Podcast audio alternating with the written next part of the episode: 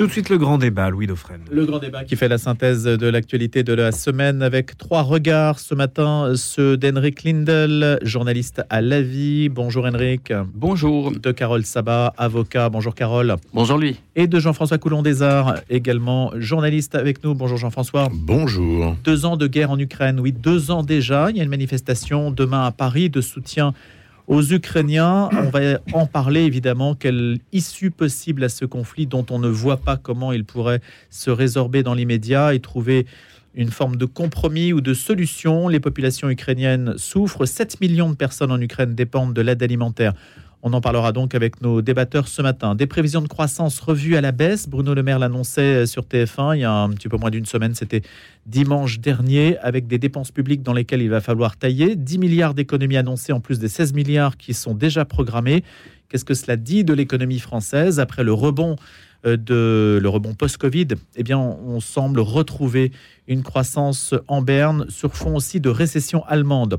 La panthéonisation de Misak Manoukian, on en parlera aussi. Qu'est-ce que cela dit de la société française, de ses références, euh, des étrangers donc qui sont euh, qui ont combattu le nazisme, qui sont panthéonisés avec l'épisode Marine Le Pen, l'arc républicain et peut-être euh, récupération, tension euh, politique bien française qui feront l'objet de commentaires de la part de nos débatteurs. Et puis la question aussi assez polémique de l'imam Majoubi qui a été renvoyé en Tunisie et qui a agrémenté aussi l'actualité de la semaine. On va commencer donc par l'Ukraine. Carole Sabat, Jean-François Coulon des Arts, Henrik Lindol, deux ans après, on se souvient de l'invasion euh, russe, l'opération spéciale, disent les Russes. Et donc aujourd'hui, l'Ukraine qui n'arrive pas semble-t-il, à reprendre la main. Il y a un chiffre hein, qui a euh, occupé un petit peu les esprits. Hein, pendant que les Russes tirent 10 000 obus, les Ukrainiens n'en tirent que 1000. Semble-t-il, le soutien européen n'est pas, n'est pas suffisant, Jean-François? Bah, vous, euh, vous, l'avez, vous avez tout dit. Le soutien européen, on va dire, est en berne. Comme la, occidental, comme, Oui, oui, occidental, comme la croissance. Et américain. Et américain, oui, occidental. c'est en berne. On a l'impression que dans les capitales européennes et à Washington, l'Ukraine commence un peu à lasser. Il y a eu, euh, puis il y a le conflit euh, Israël-Hamas qui a pris le devant de l'actualité. Bref, on a un peu l'impression qu'une information chasse l'autre. Est-ce que ces pauvres Ukrainiens euh, sont dans une sacrée panade? Parce que même en Ukraine, on commence à avoir du mal à recruter des soldats. Mmh. C'est-à-dire que cette inflammation patriotique d'il y a deux ans est en train de, j'allais dire de rendre l'âme, le mot est un peu fort, mais est en train en tout cas de s'affaiblir. Donc que faire? Poutine, euh, Poutine jubile. Poutine, euh, Poutine vient de faire assassiner Navalny, son principal opposant. Poutine va être réélu dans quelques semaines euh, au la main. Évidemment, il n'y a pas, il y a personne, y a personne en face. Donc, de toute façon, dans cette histoire ukrainienne, on n'a jamais vu un peuple de plusieurs centaines de millions de personnes vaincre euh, pardon, je reprends ce que je me, mélange dans les chiffres. Les Ukrainiens sont beaucoup moins nombreux que les Russes, et dans l'histoire, jamais un peuple inférieur en nombre à celui qui l'attaque n'a gagné. Donc, c'est, j'allais dire, là. c'est quatre fois plus. Et c'est quatre fois plus. Donc, jamais. Vous pouvez reprendre toute l'histoire, absolument jamais. La technologie ne compense pas la faiblesse démographique ben, Absolument pas à un moment, il vous faut des types au, front, ne serait-ce que pour faire euh, marcher les missiles. Donc, et puis aussi, les Ukrainiens souffrent, ils ont besoin de missiles euh, longue portée qu'on ne leur a pas encore fournis. Euh, bref, je ne suis pas très optimiste. et surtout, les Ukrainiens ne veulent pas négocier parce que, imaginons que Zelensky veuille se mettre autour de la table des négociations et qui concède aux Russes que la Crimée a toujours été russe, que la Crimée restera russe ça ferait déjà une base de négociation. Dans le Donbass, ils se battent sur ces terres du Donbass. Euh, à ce moment-là, la communauté internationale pourrait dire, écoutez, euh, d'accord, on va mettre une ligne de fracture. Dans dix ans, on fait un référendum, un peu ce qu'on a fait nous en Nouvelle-Calédonie. Et puis on verra si la terre passe du côté russe ou du côté ukrainien c'est, une histoire dramatique parce que les Ukrainiens et les Russes, c'est une guerre finalement fratricide complètement. La, vieille Russie part d'Ukraine, tout le monde le sait, quoi. il suffit de relire l'histoire. Donc, vous voyez, je suis pas très optimiste sur cette histoire. Et le président Zelensky on parlait il y a une euh, quinzaine de jours de l'interview de Vladimir Poutine euh, par Tucker Carlson. Et là, c'est le président Zelensky qui a exhorté le Congrès américain à approuver une aide militaire supplémentaire à son pays. C'est une interview qui a été diffusée sur Fox News, hein, la chaîne préférée donc des conservateurs, qui bloque actuellement une enveloppe de 60 milliards de dollars. Hein. C'est le Congrès américain qui bloque cette enveloppe, puisqu'on sait qu'aux États-Unis, c'est le Congrès qui décide euh, de l'affectation de l'armement.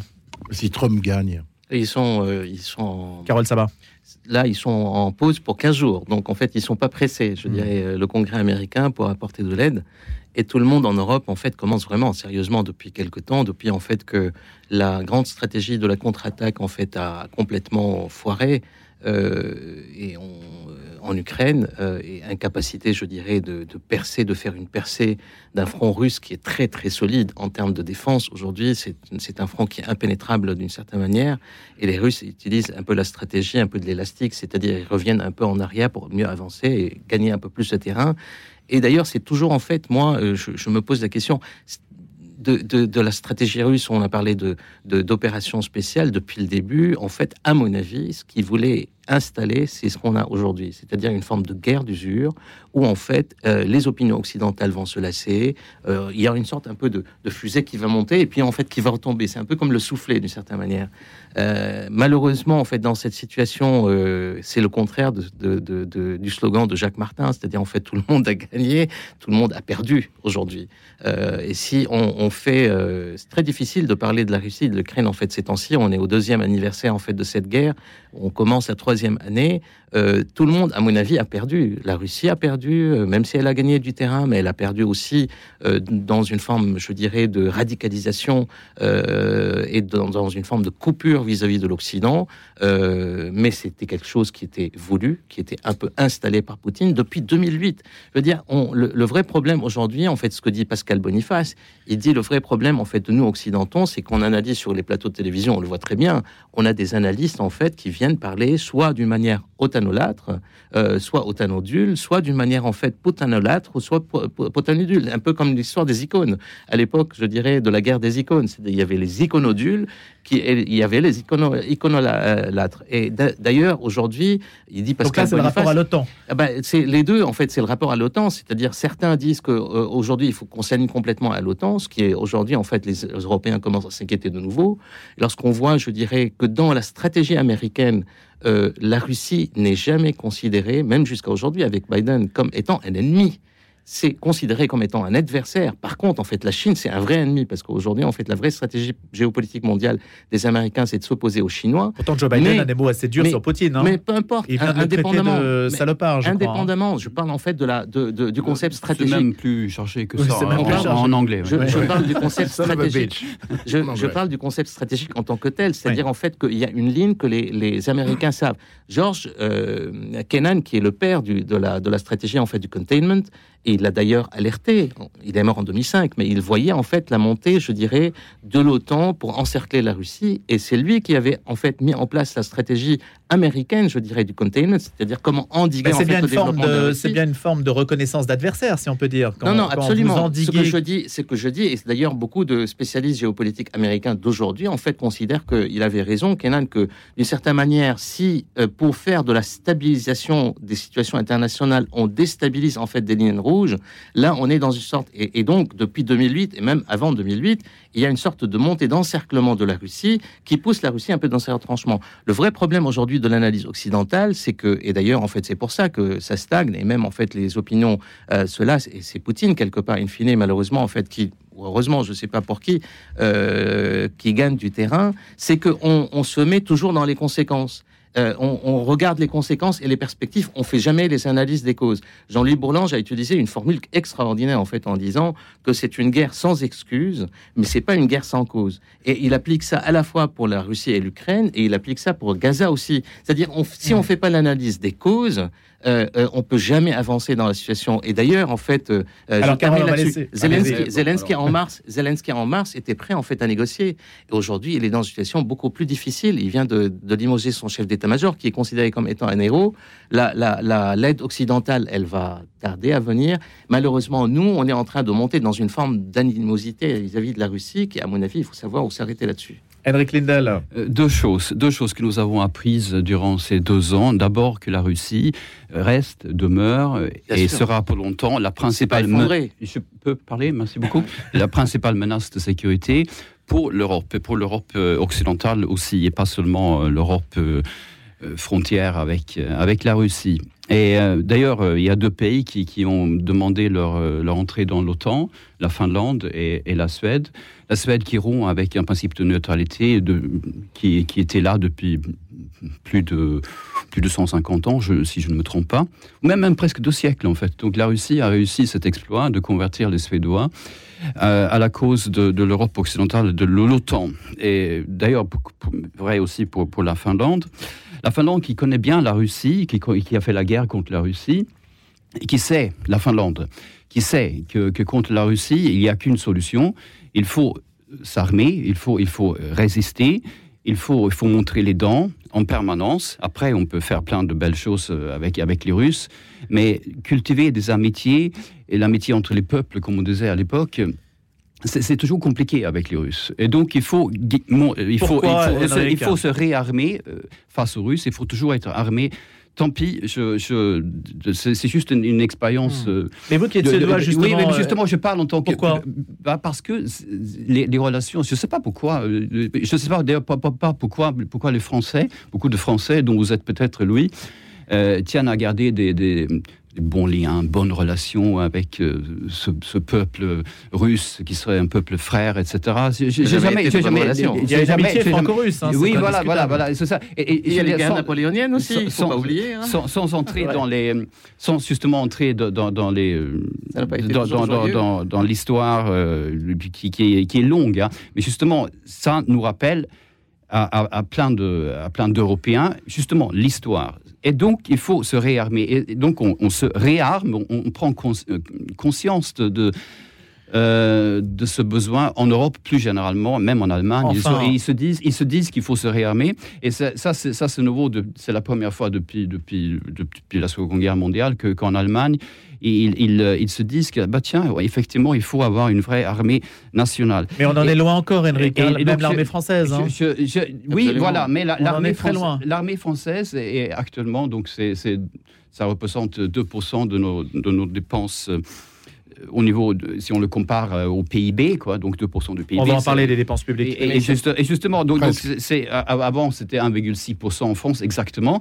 Et alors que c'est deux fois moins important, effectivement, que pendant la guerre froide. Et nous sommes dans une sorte, non pas de nouvelle, nouvelle guerre froide, parce que la guerre est plutôt chaude, mais, mais on peut comparer la situation actuelle à celle qui, qui, qui était, qui, qui, prévalait de, pendant 40 ans en Europe. Et je termine juste pour deuxième chose que nous avons apprise durant ces deux guerres, durant ces deux ans, c'est que euh, cet investissement massif sur tout ce qui est euh, technologie, haute technologie, armes de précision, surveillance digitale, les drones, etc., ça ne suffit pas. Donc il faut penser euh, guerre conventionnelle, guerre classique en fait. Et ça, ça nous a, vous avez parlé de ça tout à l'heure.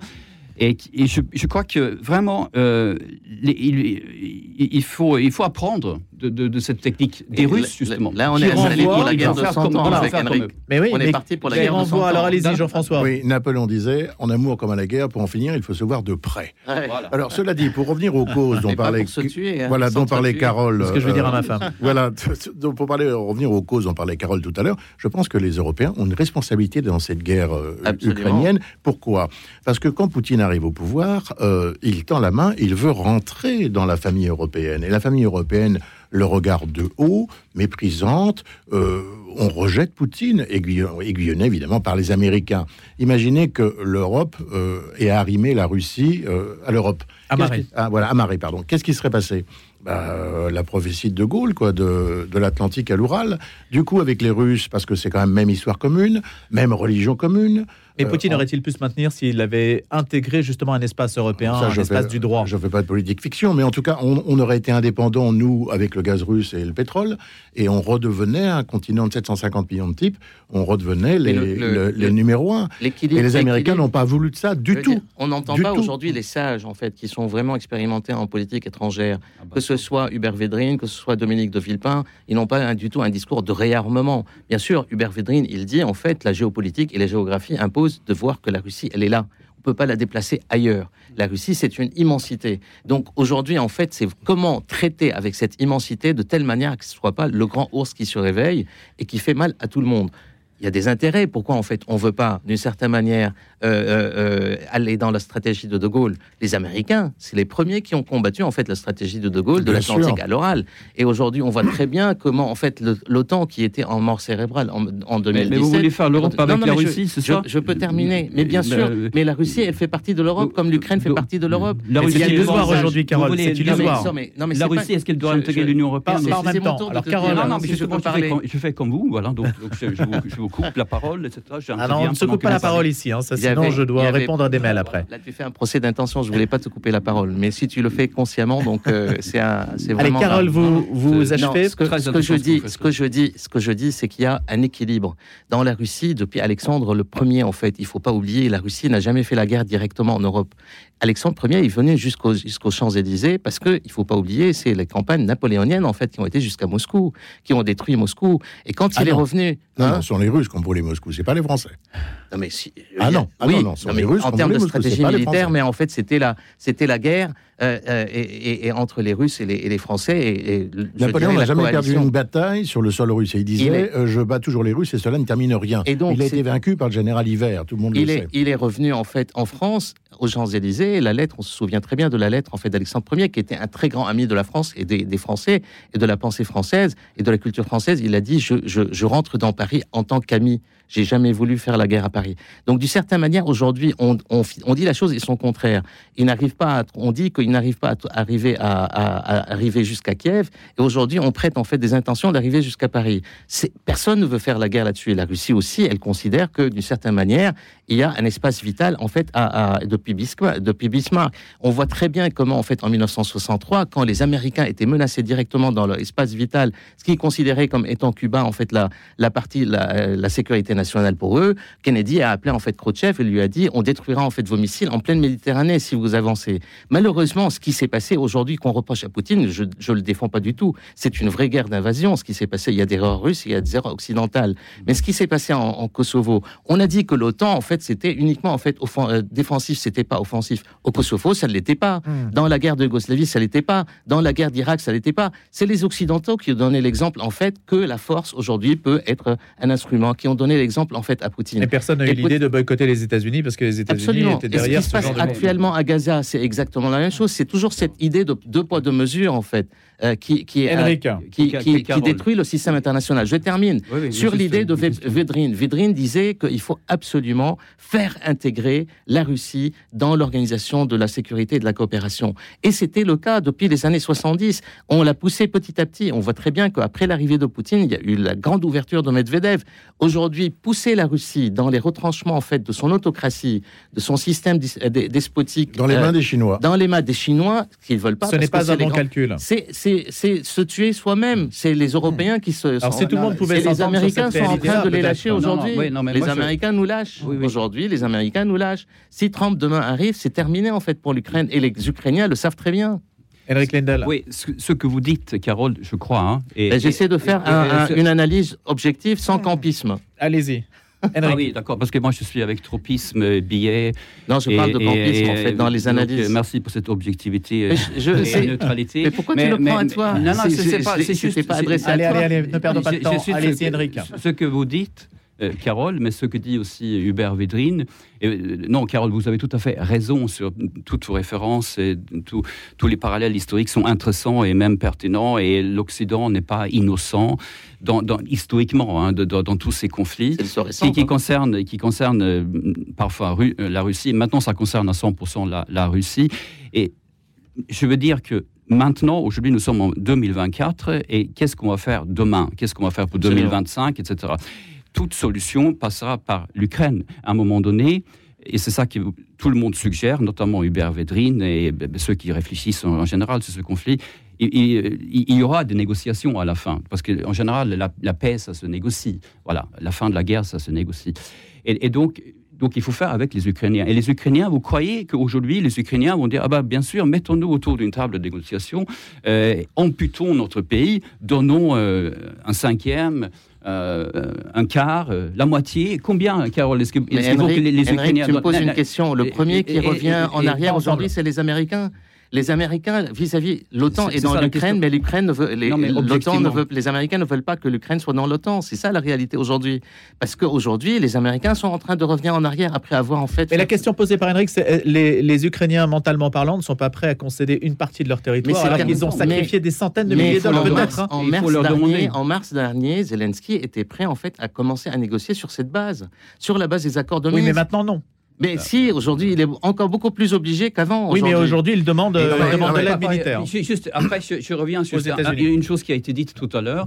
Euh, non sans raison, sûrement, simplement. C'est par rapport à la, à, la, à la, supériorité numérique dans une guerre. Dans une guerre, une guerre est toujours dissymétrique en ce sens-là, est toujours un peu plus, plus, plus nombreux qu'un autre, etc. Il y a plus de Russes que d'Ukrainiens dans le monde, en effet. Mais il y a, il y a, il y a vous, prenez, ce, vous prenez ça, cette idée-là, qui, qui, est globalement juste, et, vous pensez à l'Afghanistan, et vous pensez au Vietnam, et vous pensez à plein d'autres peuples qui n'ont jamais été conquis, finalement, qui ont même gagné des guerres, alors que leurs adversaires étaient largement plus nombreux. Donc comment expliquer cela? Moi, je pense qu'il y a aussi une explication toute simple, c'est qu'un peuple comme un peuple uni, à peu près uni, hein, euh, à peu près solide, euh, qui en plus est dans une démarche euh, patriotique, voire nationaliste, comme le peuple ukrainien en ce moment, il est à peu près invincible de toute façon. Et on peut même utiliser le parallèle avec le, peuple palestinien en ce moment, parce que ça c'est une autre guerre chaude. J'aimerais vous croire. Je, je, ne vous contredis pas dans, dans, dans, dans l'idée générale, simplement qu'est-ce qu'on fait avec ces guerres qui finalement n'ont pas été gagnées ni par les États-Unis ni par l'Union soviétique Carole, vous, Parce que ce, sont des, ce sont des guerres. On, pourrait vous opposer, Jean-François, juste euh, les Allemands, par exemple, n'ont jamais réussi à conquérir la Bohème, euh, même s'ils l'ont occupée. L'identité tchèque, même minoritaire d'un point de vue démographique par rapport à une Allemagne qui aurait pu déborder d'elle-même comme elle en a l'habitude, n'a jamais, jamais été euh, vaincue par l'Allemagne par bah, exemple. Hein. L'Allemagne, c'est une création récente, hein, ça date de 1870. Acte 1. Acte 2, maintenant, pour revenir à ce que, à ce que, à ce que vous dites, Eric, j'aimerais que. Ah, j'aimerais, non, j'aimerais, j'aimerais vous croire, mais sauf que le Vietnam, c'était une guerre, non pas avec les Vietnamiens, mais c'était deux blocs. C'était l'Union soviétique contre, contre l'Amérique. Je veux dire, ce sont des guerres post-coloniales, on va dire, euh, qui n'ont rien à voir avec ce qui se passe en ce moment. Donc maintenant, ce qui est amusant de voir, c'est que tout ça excite beaucoup les états-majors parce que Poutine, c'est quand même le maître des horloges. Il sait faire monter l'assaut, si j'ose dire. Regardez, là, notre ministre de la Défense a annoncé que nos, rafales dans l'espace dans international, au-dessus de la mer Rouge, avaient été illuminées, comme on dit, par les radars russes. Donc voilà, c'est des petites, des petites choses, on se frite. Mais il faudrait faire très attention. Il faut, que les ah, gens. ça, c'est une réponse au discours du président Macron. Voilà, il faut que les gens qui, comptent, qui se contrôlent tout ça ne fassent pas de bêtises. Il ne faut pas qu'il y ait un missile qui parte. Hein. Euh, c'est, attention. Hein. C'est, on vit une période là, en ce moment, extrêmement dangereuse. Maintenant, tout le monde réarme, on l'a vu. Euh, les Allemands vont consacrer 100 milliards euh, d'euros. De toute façon, les Allemands n'ont pas d'armée. Donc, oui. ils, partent, ils, partent, ils, partent, de loin. notre ami le président, le président quoi, peut-être le futur président des hmm. États-Unis, euh, a dit que si on n'arrivait pas à 2% du euh, PIB, chaque pays, bah, vous ferez votre défense vous-même. Enfin bref, euh, la période est assez tendue. Hein. Il faut pas, faut pas. Allez, Jean-François Coulon-Lézard, Carole Sabat, Henrik Lindel. Encore d'autres sujets à traiter juste après 8 heures. On va enchaîner avec Misak Manouchian, Manoukian, qui est arrivé donc au Panthéon. Après les infos de Simon Tatro à 8 heures. Philanthropia, Simon Tatro. Cette semaine dans Philanthropia, nous parlerons de l'accueil, la formation et l'aide à l'insertion des jeunes en difficulté sociale, ainsi que l'accompagnement des familles dans le cadre d'une démarche préventive. C'est le credo des apprentis d'Auteuil qui œuvrent depuis 1866. Mon invité est Nicolas Truel, directeur général de la Fondation. Rendez-vous samedi à 8h05. Philanthropia avec la Fondation Notre-Dame pour faire grandir l'espérance. Aider et vivre pleinement. C'est le thème de la journée des aidants proposée par la Fondation OCH le 16 mars à Paris 7e. Une journée pour tous les proches aidants d'une personne malade ou handicapée. Au programme, table ronde, groupe de partage et ateliers thématiques. Je sais que je suis attendue et que je trouverai de nouvelles ressources pour avancer, dit Claire. Vous qui accompagnez un proche malade ou handicapé, bienvenue le 16 mars. Inscription sur www.och.fr Bonjour, c'est Marie-Leila Coussa. Rencontre, c'est tous les jours à 11h30, un quart d'heure en tête à tête pour découvrir une nouvelle personnalité, son parcours et ses engagements. Qu'ils soient artistes, prêtres ou entrepreneurs, engagés pour l'Église et un monde meilleur, ils nous racontent leur expérience et ceux qui les animent. Rencontre, c'est tous les jours à 11h30 et 18h15. Matinée un peu, allez, coussi coussa ce matin avec des nuages et un petit peu de soleil quand même, mais des températures qui se sont rafraîchies à 5 degrés en Ile-de-France. Cet après-midi, les choses vont quelque peu s'humidifier de la pluie qui va arriver, mais les températures vont monter à 9 degrés en ce vendredi 23 février. Excellent début de matinée. Le grand débat continue avec Jean-François Coulon des Arts, Carole Sabat et Henrik Lindel après les infos de Simon Tatro à 8h. Le ministre de l'Intérieur, Gérald Darmanin, a annoncé hier sur X que l'imam Majoub Majoubi a été expulsé du territoire national moins de 12 heures après son interpellation et après son transfert vers un centre de rétention administrative. C'est la démonstration que la loi immigration, sans laquelle une telle expulsion aussi rapide n'aurait pas été possible, rend la France plus forte, écrit encore le ministre. D'après l'arrêté d'expulsion euh, signé par le ministre de l'Intérieur, il est notamment reproché à l'imam d'avoir tenu des propos polémiques dans ses prêches du 2, 9 et 16 février dernier au sein de la mosquée Etaouba de Bagnols-sur-Cèze. Un débat avec presque tous les acteurs. Emmanuel Macron va profiter de l'inauguration du Salon de l'agriculture demain pour débattre avec les acteurs d'un secteur en pleine crise. Le chef de l'État va ainsi s'entretenir avec des agriculteurs, leurs syndicats, mais aussi des représentants de la grande distribution et des associations initialement conviés. Les soulèvements de la terre ne sont plus invités, a fait savoir l'Élysée dans la soirée, après que le président de la FNSEA a qualifié la présence de l'association environnementale de provocation inacceptable pour les agriculteurs. J'avais accepté de participer à un débat. Dans ces conditions, je refuse de prendre part à ce qui ne sera qu'une mascarade, avait tweeté Arnaud Rousseau, plutôt dans la soirée, qualifiant le mouvement écologiste de groupuscule. À l'approche du deuxième anniversaire de l'invasion russe en Ukraine, Emmanuel Macron convoque plusieurs chefs d'État et de gouvernement ou leurs représentants ministériels à se réunir lundi à Paris. Il sera question d'étudier les moyens disponibles pour renforcer la coopération des partenaires en soutien à l'Ukraine, a annoncé la présidence française sans plus de précision.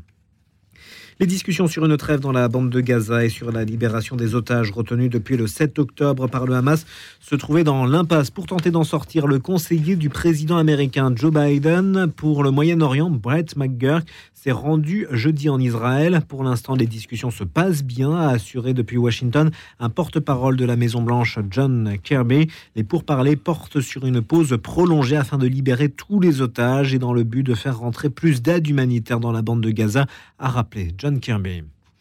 La tempête Louis achève son passage sur l'Hexagone. En début de soirée hier, Météo France a levé l'alerte au vent violent sur l'ensemble de l'Hexagone. Maintenant, la Seine-Maritime et les Deux-Sèvres en vigilance orange pour des risques de crues sur la partie aval du Grand Morin et l'amont de la Sèvre niortaise.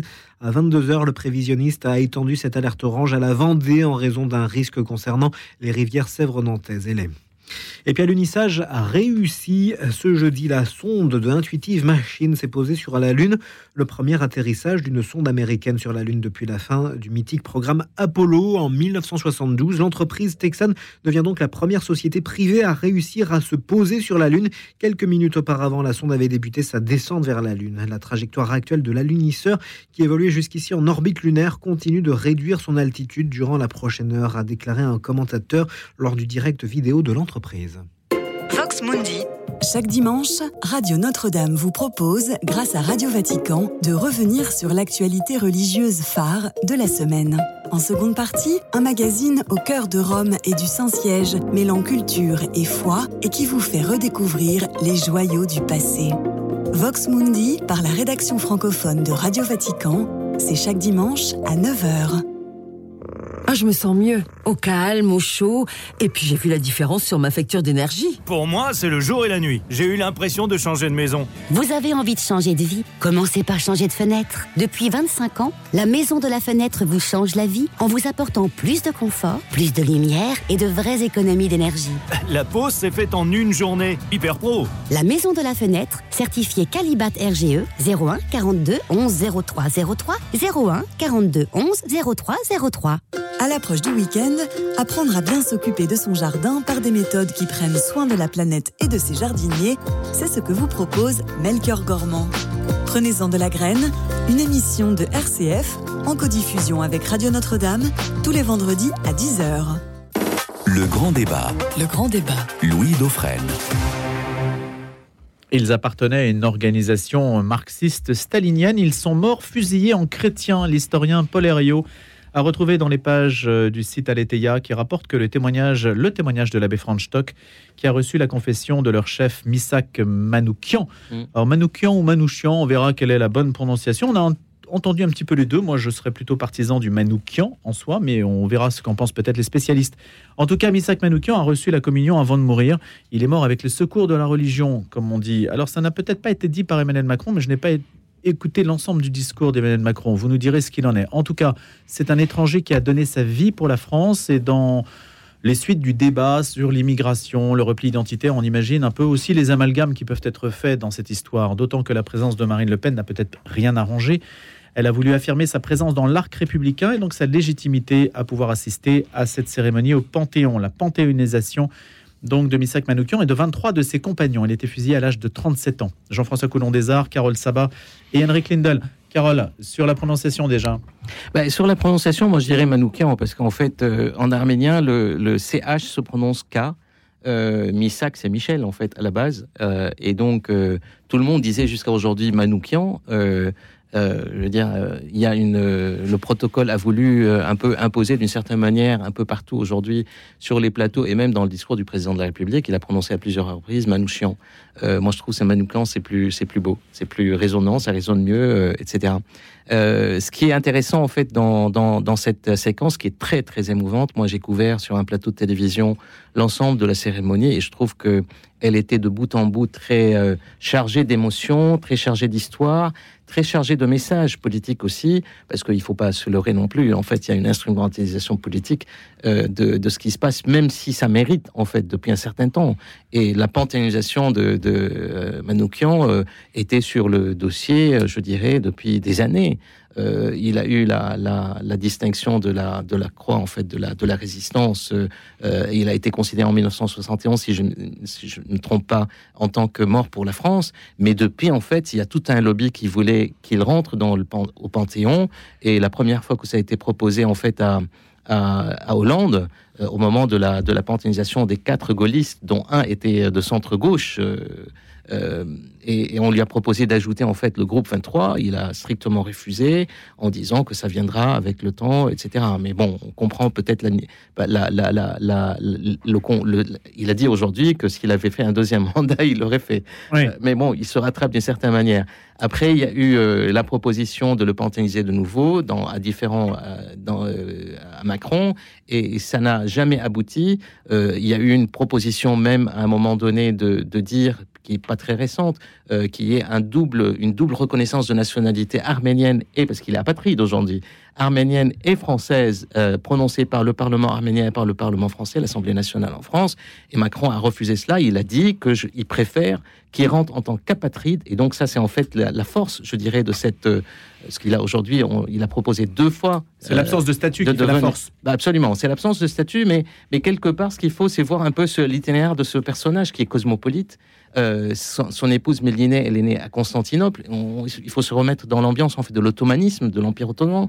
Lui, il est, il est né dans une ville qui est au sud de la Turquie, pas très loin de l'Euphrate, euh, à Edayan, et qui, euh, et qui, d'une certaine manière, il y avait l'ottomanisme représenté d'une certaine manière une forme un peu de cosmopolitisme, parce que on voulait intégrer les différentes de l'Europe et de la partie asiatique, des différentes nationalités. Il a été le premier quelque part blessé à travers le génocide arménien, à travers euh, de, de, cet ottomanisme en fait qui est tombé à partir de 1915, et puis par la suite, il a été, il est monté, je dirais, dans une forme de d'adhésion à la France, mais adhésion extraordinaire que moi, en tant que Libanais, on a toujours vécu, on a toujours pensé à la France d'une manière très charnelle. Il a été nourri quand il a été à Beyrouth et à Jounier de de, de, Verlaine, de Baudelaire, euh, de Victor Hugo, donc il avait déjà une adhésion. Ce qui est intéressant aujourd'hui, c'est qu'on parle, et le président dans son discours a parlé de France et de préférence, parce qu'ils sont tous en fait des apatrides. Le groupe 23, c'est des, des Italiens, c'est des Espagnols. Ils étaient tous là pour combattre le fascisme d'une certaine manière qui montait à partir des années 30. Et il faut se souvenir que dans cette période-là, la montée des fascismes en, en Italie et en Allemagne, mais ici, il y avait un mouvement d'émigration vers la France qui était très important de toutes ces nationalités, les Polonais et les autres. En fait, d'ailleurs, le groupe 23 n'est que ça. Qui sont arrivés en France. qui sont Quel dommage en qu'il France. soit tombé dans les mains des communistes. Oui, d'une certaine manière, mais à l'époque, le, le- le général de Gaulle a Alors, intégré les communistes. Carole, une Je dernière termine, le général de Gaulle a intégré les communistes dans le premier gouvernement d'union nationale après la, la libération de Bah, Paris. attendez, il représentait 24%. Et De Gaulle a, empêché justement que Moscou la mette, question mette la Non, De Gaulle a empêché que Moscou mette la main sur Paris. C'est non, c'est surtout ça. Je veux dire, euh, souvenez-vous, quand Roll-Tanguy va signer, quand De Gaulle voit Roll-Tanguy signer la capitulation de Paris, il est fou furieux. Pourquoi? Parce que Roll-Tanguy, c'est le patron des, des maquis communistes. Je veux dire, il faut pas l'oublier quand même. Donc euh, non, sur le Panthéon, le Panthéon, c'est devenu aux grands hommes la patrie reconnaissante. Dieu que cette phrase est belle, mais c'est devenu un instrument politique. Euh, je veux dire, je vous rappelle qu'au début, euh, Ça l'a toujours été, non? Euh, Oui, mais là, ça, ça en devient, ça devient vraiment au service d'une politique, et ça dépend des valeurs républicaines que le, chaque gouvernement veut honorer. Parce qu'on a commencé par Mirabeau, là tout le monde sera d'accord. Marat est rentré au Panthéon, puis après on l'a dépantonisé. Ouais. Il faudrait parler des gens qu'on dépantonise. Je sais pas si le-. Oui, c'est difficile à dire. Merci. C'est tôt ce matin, c'est très tôt. C'est un peu comme Donc, euh, voilà, c'est un, petit peu ça. Et puis on se souvient tous de Jean Moulin en 64 entre ici Jean Moulin, le discours fabuleux de Malraux, oui. parce que De Gaulle voulait honorer la résistance. Il savait qu'il fallait encore euh, mettre du ciment. euh, Mais la apparemment, toute résistance la résistance n'avait pas été honorée. Parce non, que mais toute la résistance n'a pas été honorée. Sur, la, ça, rés- ce geste sur la résistance communiste, moi j'attends un livre, un qu'un historien s'y colle, d'ouvrir les archives et de voir ce qui s'est vraiment passé euh, sous. euh, ce- Qu'est-ce qu'ont fait les maquisards communistes Et je crois qu'il y a beaucoup à dire, mais ça c'est un sujet complètement tabou. Pourquoi complément tabou, Jean-François? Parce que vous estimez qu'il y avait des, des arrière-pensées, des règlements de compte, des éléments stratégiques qui Bah, ont des fait- éléments stratégiques, je vois pas quel est l'intérêt euh, d'aller euh, tirer deux balles dans le dos d'un d'un dignitaire euh, nazi, d'un commandant nazi, et après, ça fait exécuter 80 otages français. Je vois pas l'intérêt stratégique. Je, il faudrait qu'on m'explique ça. Je comprends pas. Et des choses comme ça se sont reproduites parce que vous savez aussi bien que moi que De Gaulle a unifié la résistance, grâce à Jean Moulin notamment, mais que tout le monde se tirait dans les pattes au début. Et puis moi, j'oublie pas que l'Humanité a été publiée dans les années 40 quand même. hein. L'Humanité arrête d'être arrête d'être publiée arrête lorsque les Allemands envahissent euh, l'Union C'est vrai. soviétique. Hein. Euh, il faut pas oublier. Hein. faut voir comment, en fait, euh, euh, comment il mais- s'appelle Solzhenitsyn a été accueilli en France quand elle a été, ça a été publié, parce qu'il y avait toute une gauche qui euh, euh, rêvait un peu à cet idéal communisme, mais qui a été complètement désench- désenchantée par la suite avec le goulag, etc., et qui n'a jamais accepté cela. Et, la, guerre, en fait, euh, des années 40, c'était des communistes, c'était aussi une résistance, dont une partie pour la France. C'est le cas de Missac, personnellement, parce qu'en fait, il avait une grande adhésion pour la France en tant que tel, donc il s'est donné dans une approche sacrificielle pour la France. Il est mort pour la France, alors qu'il avait demandé deux fois la nationalité, on lui a refusé. Euh, mais c'est vrai ce que dit Jean-François, qu'il y avait aussi l'autre dimension d'un- combat internationaliste, quelque part, contre le fascisme Mais justement, c'est- la question de savoir qu'est-ce qui est panthéonisé, qu'est-ce qu'on panthéonise, est-ce qu'on panthéonise Tout est mélangé. l'acte sacrificiel de quelqu'un hein, et de son adhésion à la France. France, ou euh, comme euh, insiste euh, Jean-François, l'idée que bah, derrière, il y a quand même une organisation stalinienne qui avait peut-être ouvert. des objets, voilà, un objet et, et des intentions euh, qui ne sont pas forcément si louables que ça. Henrik Lindel. Au sujet du communiste euh, Missak Manoukian, euh, il- Emmanuel Macron a parlé de la fraternité humaine, enfant de la Révolution française, guetteur de la Révolution universelle. Euh, Emmanuel Macron a, a été critiqué par, par beaucoup de personnes qui se sont exprimées depuis pour dire que c'était une façon de, de faire l'éloge du, du communisme. vrai. Et je pense que ça se, ça se discute en effet. Je pense qu'on peut, on peut tout à fait défendre cette, cette idée selon laquelle Emmanuel Macron euh, on a, on a fait un peu trop, en fait. Tout simplement par rapport au communisme. Moi, je pense, à titre personnel, ayant travaillé justement à témoignage chrétien, où euh, j'ai pu donc rencontrer euh, beaucoup de communistes issus de la, résistance, euh, des communistes chrétiens et des communistes tout court. J'en ai connu plusieurs, même personnellement. Et, je pense qu'on peut, il faut rendre hommage à la résistance de, ces communistes qui ont résisté. Voilà. Mais tous les communistes n'ont pas résisté comme ça. Et le communisme en général ne peut pas être comme ça euh, blanchi. euh, on- on- je veux dire, c'est une banalité de le dire, mais, mais simplement, il faut peut-être le rappeler euh, suite à cette, euh, suite à cette cé- cérémonie euh, qui était par ailleurs très belle. Et merci beaucoup, Carole, hein, de- de- d'avoir justement Mm. Le livre le noir. contexte aussi. Et, et toute la complexité de la, de la chose, même, même sur le plan mémoriel français. Alors maintenant, faut-il encore rappeler le, le pacte euh, Molotov-Ribbentrop? Faut-il encore rappeler euh, l'humanité qui paraissait pendant, pendant, pendant, la, pendant la guerre? Il faut pas l'oublier. Jusqu'à faut- l'invasion de Faut-il oublier Non. la, la- la- toutes ces compromissions historiques euh, commises du- du- durant euh, Mais- 70 ans des communistes? Mais Eric, le- général. le communisme, Et, et- et une- donc, par contre, est-ce qu'il est qu'il faut rendre hommage à ces communistes qui ont résisté, qui, ont sac- qui se sont sacrifiés, Bien sûr. comme Jean Moulin et, comme tant d'autres, et comme donc euh, Misak Manoukian, euh, il, faut absolument euh, faire, faire cette mémoire et, euh, et rendre justice à, ces, à ces personnes-là. Ouais. Le communisme, c'est une très belle idée sur le papier. Je veux dire, en Ah, ça, pratique, en pratique, au XXIe siècle, parler longuement. euh, 120 millions de morts. Ouais, c'est tout. Bon, c'est une idée. euh, alors, c'est un autre sujet, hein, c'est vrai. Mais il y a un savez, politique de ce qui se passe actuellement. C'est ça le, qui est intéressant en fait à analyser aussi. Sur, euh, sur la présence de Marine Le Pen euh, à, cette, euh, à cette cérémonie. Justement, en fait, ce sur les contradictions, contradictions un peu de la chose, il y, a, y a un peu une- un, un balancier quelque part qui va et vient.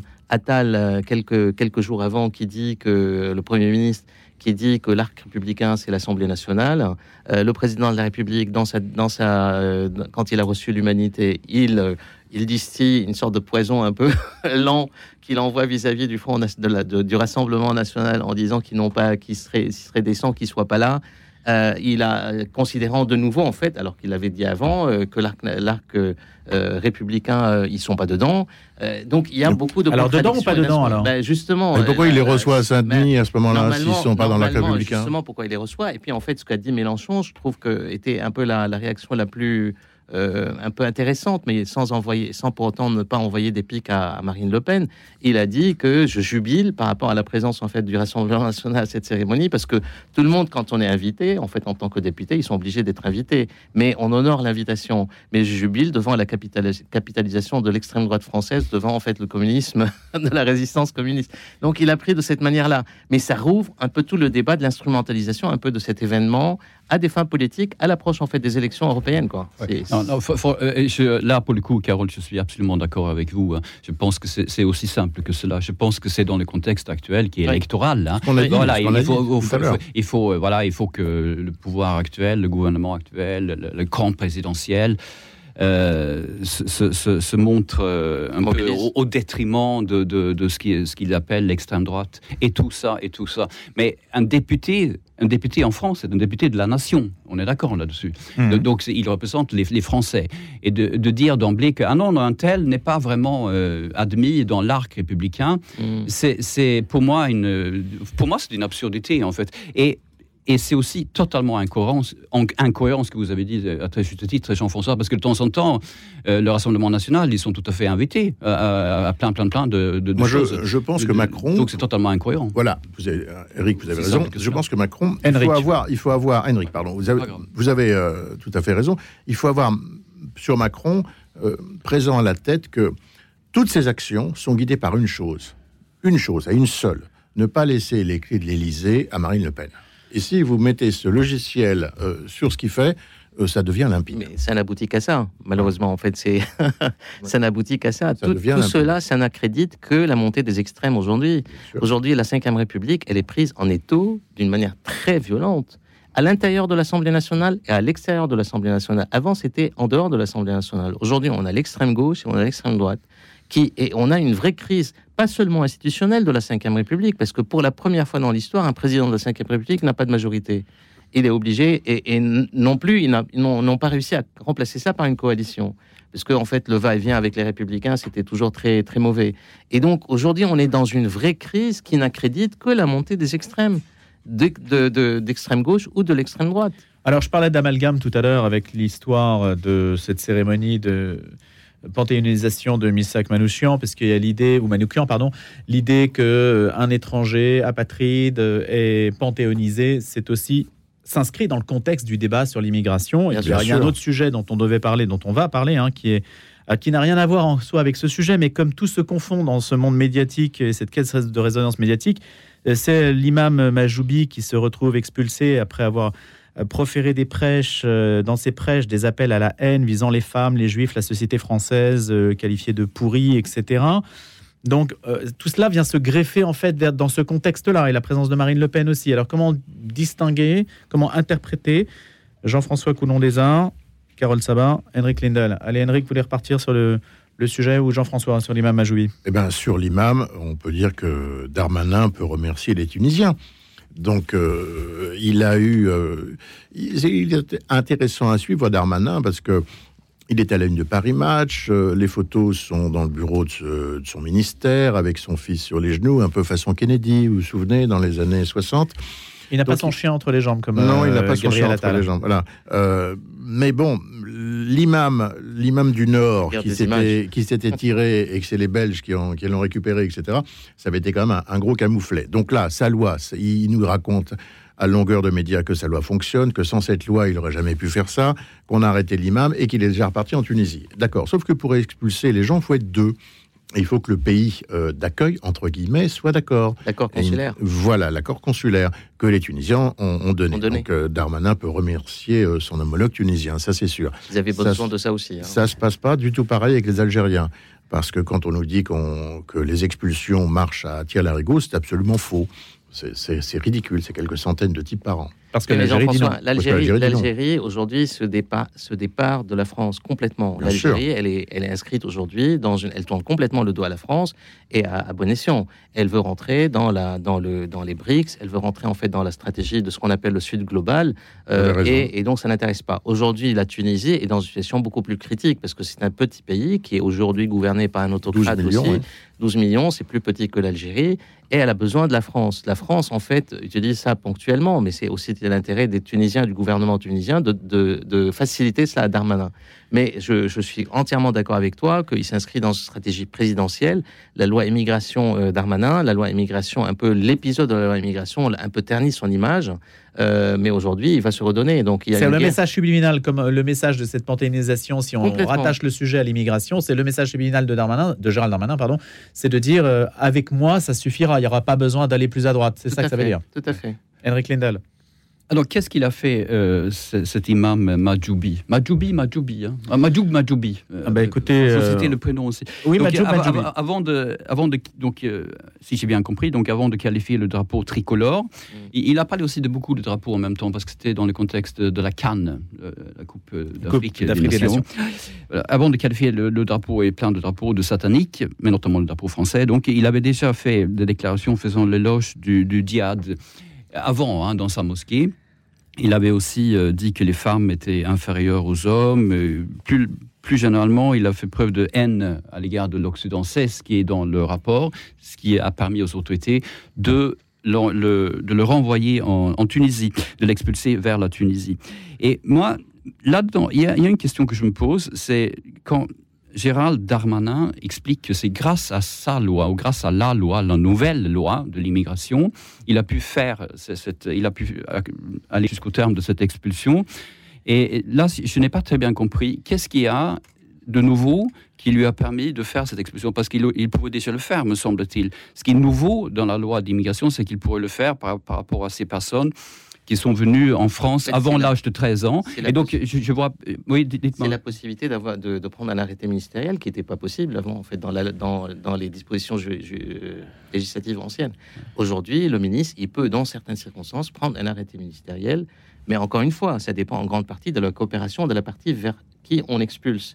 Et, et tout, tout référé, en fait, parce qu'ils auraient pu faire un référé dans le temps, ils faisaient un référé pour suspendre, en fait, toute décision d'expulsion, parce qu'il n'y avait pas de texte. Et donc, ils réussissaient à pouvoir, en fait, suspendre ces décisions. Aujourd'hui, il a, il a réussi à le faire, et c'est pour ça qu'aujourd'hui... C'est-à-dire qu'aujourd'hui, il n'y a plus la possibilité de faire de référé. Bah, on peut toujours faire du référé, mais il n'y a plus de fondement juridique, je dirais, pour euh, arrêter la, la décision ministérielle en tant que telle. L'arrêté L'imam ministériel. était quand même installé en France depuis 1980. Ouais, mais il donc, a- il n'a je pas de présume qu'il n'a pas nationalité. Il n'a dérivé. pas de euh, nationalité française. Il n'a pas la nationalité française.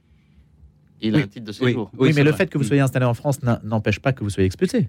Ah non, non, bien sûr. Donc, tant ce que je veux dire, c'est que Français, on est-ce- peut pas expulser un ce qu'on aurait aimé savoir, c'est depuis combien de temps cet imam était surveillé, depuis combien de Oh, bah, temps s'était mis la dérivée, etc. euh, Vous voyez, il a parce que des 80, prêches- c'est quand même pas Il rien. a des prêches radica- radicales depuis un certain temps, tout le monde le savait. Parce qu'en fait, il était euh, en procédure de, de divorce, euh, je crois, mais, mais c'était Oui, au titre de, de remar- conjoint, Oui, titre de conjoint qu'il pouvait rester était en bigame. France. Mm. Il s'est remarié avant d'être divorcé. il était bigame, Donc il était bigame. Et oui. ça, Au la terme- bigamie en France, ça marche pas, on expulse. Euh, oui, sur le plan légal, il était bigame. légal. Ouais, ouais. Et peut-être a-t-il été trahi par ses vidéos aussi. Puisque je ne sais pas si tous ces prêches avant étaient Oui, en tout cas, nécessairement filmés. Ce que je veux dire, c'est que ça ne me paraît pas d'une- clarté euh, parfaite. Quoi. Le- justement, cette idée selon laquelle c'est grâce à la nouvelle loi qu'on peut faire ça. Enfin, c'est ça qui ne me paraît pas du tout clair, en fait. Je suis et, d'accord et- avec et Henrik. l'explication, euh, effectivement, de Carole, je- je- j'entends, et je- je- j'ai entendu d'autres juristes dire euh, que, que c'est pas, en fait, c'est pas vraiment euh, exact ce que dit Gérald Darmanin. Mais bon, peu importe. je laisse ce qui n'est pas je laisse- exact, je ce que laisse- c'est qu'on pouvait je- le faire avant. Je, je laisse ce que débat aux dire, juristes. Mais- Euh, euh, parce que parce qu'on est dans un contexte de, de, de, on est on est dans un débat politique aussi. Gérald Darmanin veut euh, veut se présenter aux aux- à l'élection présidentielle en 2027. Et il a été en une de, de- de Paris Match, lui aussi, avec ses enfants, euh, un peu comme Robert Kennedy, euh, John, John F. Kennedy, pardon, euh, en, Il y pense en en- en se rasant, 1960. sauf qu'il Voilà, donc il est dans une logique où il faut se mettre euh, hein, de- en avant, en, en disant que c'est grâce à moi que, que ça a été fait. Et, et je, je- je- je me permets d'en douter un tout petit peu. Juste, mais, mais, mais Carole, vous. Ah oui, oui, non, mais ça, on le doute. on- Oh. Allez, on reparlera de- des ambitions de Gérald Darmanin. Demandez aux Républicains. Dernier sujet, dernier sujet ce matin, ce sont les économies annoncées sur le budget 2024. 10 milliards d'économies supplémentaires annoncées par Bruno Le Maire euh, pour faire face à la baisse de la croissance qui est prévue cette année, qui passe de 1,4 à 1% Et donc, il faut tailler dans les dépenses. Il ne faut pas augmenter les impôts parce que ça, c'est le dogme du macronisme, en quelque sorte, hein, Jean-François Coulon-Desarts. Ne pas augmenter les impôts. La France est déjà extrêmement mal classée en termes de fiscalité. Et donc, il faut tailler dans les dépenses. Bah, on est les premiers du monde en termes de fiscalité. Je veux dire, euh, c'est une place auquel on tient et auquel les gouvernements successifs se battent pour garder cette première place. Euh, Je veux dire, c'est, euh, on a combien? 3 000 milliards de dettes? L'argent facile, les 3 000. euh, voilà, l'argent facile, c'est terminé. Il suffirait que la conjoncture internationale se retourne encore plus pour que le poste de la dette devienne le, pro- le remboursement de la dette, des intérêts de la dette devienne le premier poste de l'État devant l'éducation nationale. Je veux dire, C'est absolument surréaliste. Donc oui, il faut faire des économies. Alors, euh, Ce qui, ce qui est problématique, c'est que euh, structurellement, en fait, on dit que les nouvelles règles en fait budgétaires de, de, de la, de la capitalisation de la dette au niveau européen rendent la France encore beaucoup plus fragile d'un point de vue structurel sur le calcul de sa dette et l'expression, en fait, le, le maintien des ratios de Maastricht en tant que tel. Et donc ça, on le, on le passe sous silence. Euh, On, est qu'il 25e faut sur faire- 27 en termes de euh, Ouais. rapport dette-PIB.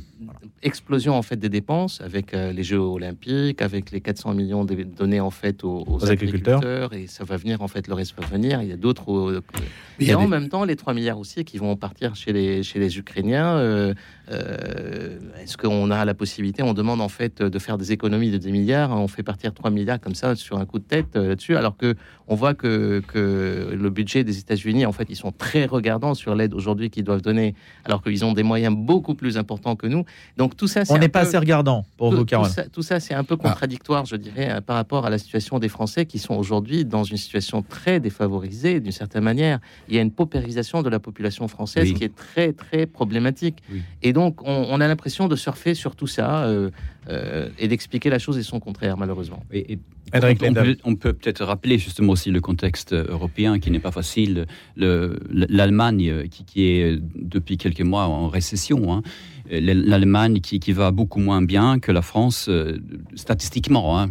Les fondamentaux, à mon avis, sont pas sont les pas enfants, vraiment, beaucoup euh, moins d'enfants en- et l'énergie. ouais, en cause, à mon avis, parce que bon, mais mais conjoncturel- conjoncturellement, euh, statistiquement, l'Allemagne va moins bien que la que la France. Il y a d'autres pays qui qui vont pas très bien non plus. La, la France se tient à peu près dans, dans, dans la moyenne euh, européenne. Et, alors, que, alors, les, Éta- alors que les États-Unis, euh, sur le plan de la croissance en tout cas, les États-Unis vont en fait très bien, on peut dire, dans le contexte actuel. Euh, ils ont réussi euh, à, faire démarrer toute leur industrie euh, après, la, après la pandémie, contrairement à, à l'Allemagne. Bah, contrairement à la redonner- France. il faut redonner du pouvoir d'achat. leur, leur gaz de schiste beaucoup Non. plus cher que ce qu'on achetait en fait l'énergie euh, russe. Il pour re- redonner du pouvoir Eh d'achat oui. aux Français. Donc, c'est, c'est pas, je ne suis pas économiste, mais imaginons qu'on descende de 10% le taux de prélèvement sur les salaires, 10% pour les, les patrons. Notre industrie devient beaucoup plus compétitive. Et puis, alors, comment vous me dites l'État va perdre beaucoup d'argent? Oui, bah, il suffit d'augmenter la TVA euh, sur certains produits. Et je pense que la consommation repartirait et peut-être que l'État s'y retrouverait. Il y aurait besoin d'une grande même- réforme de la fiscalité. Absolument. Certains, c'est totalement illisible. C'est peut-être le chantier Et- manqué d'Emmanuel Macron, ça. la, la- c'est la fiscalité et la simplification. Et on veut simplifier. Attal nous dit je veux simplifier. Pourquoi il n'y a pas un ministre de la simplification administrative? Pourquoi on- n'a pas. euh, là, ça aurait, ça aurait du sens. Je veux dire, là, pour l'instant, ce sont des bonnes paroles. Ils veulent tous simplifier. Bon, euh, Hollande le voulait. euh, ils veulent tous simplifier. on. Et on, on fait rien du tout. Déjà, vous parlez, vous le dites, c'est bien. Merci beaucoup à tous les trois. Jean-François Coulon des Arts, Carole Sabat, Henrik Lindel. Le grand débat à retrouver, bien sûr, sur le site de la radio, l'application mobile. Merci de nous écouter. À la semaine prochaine.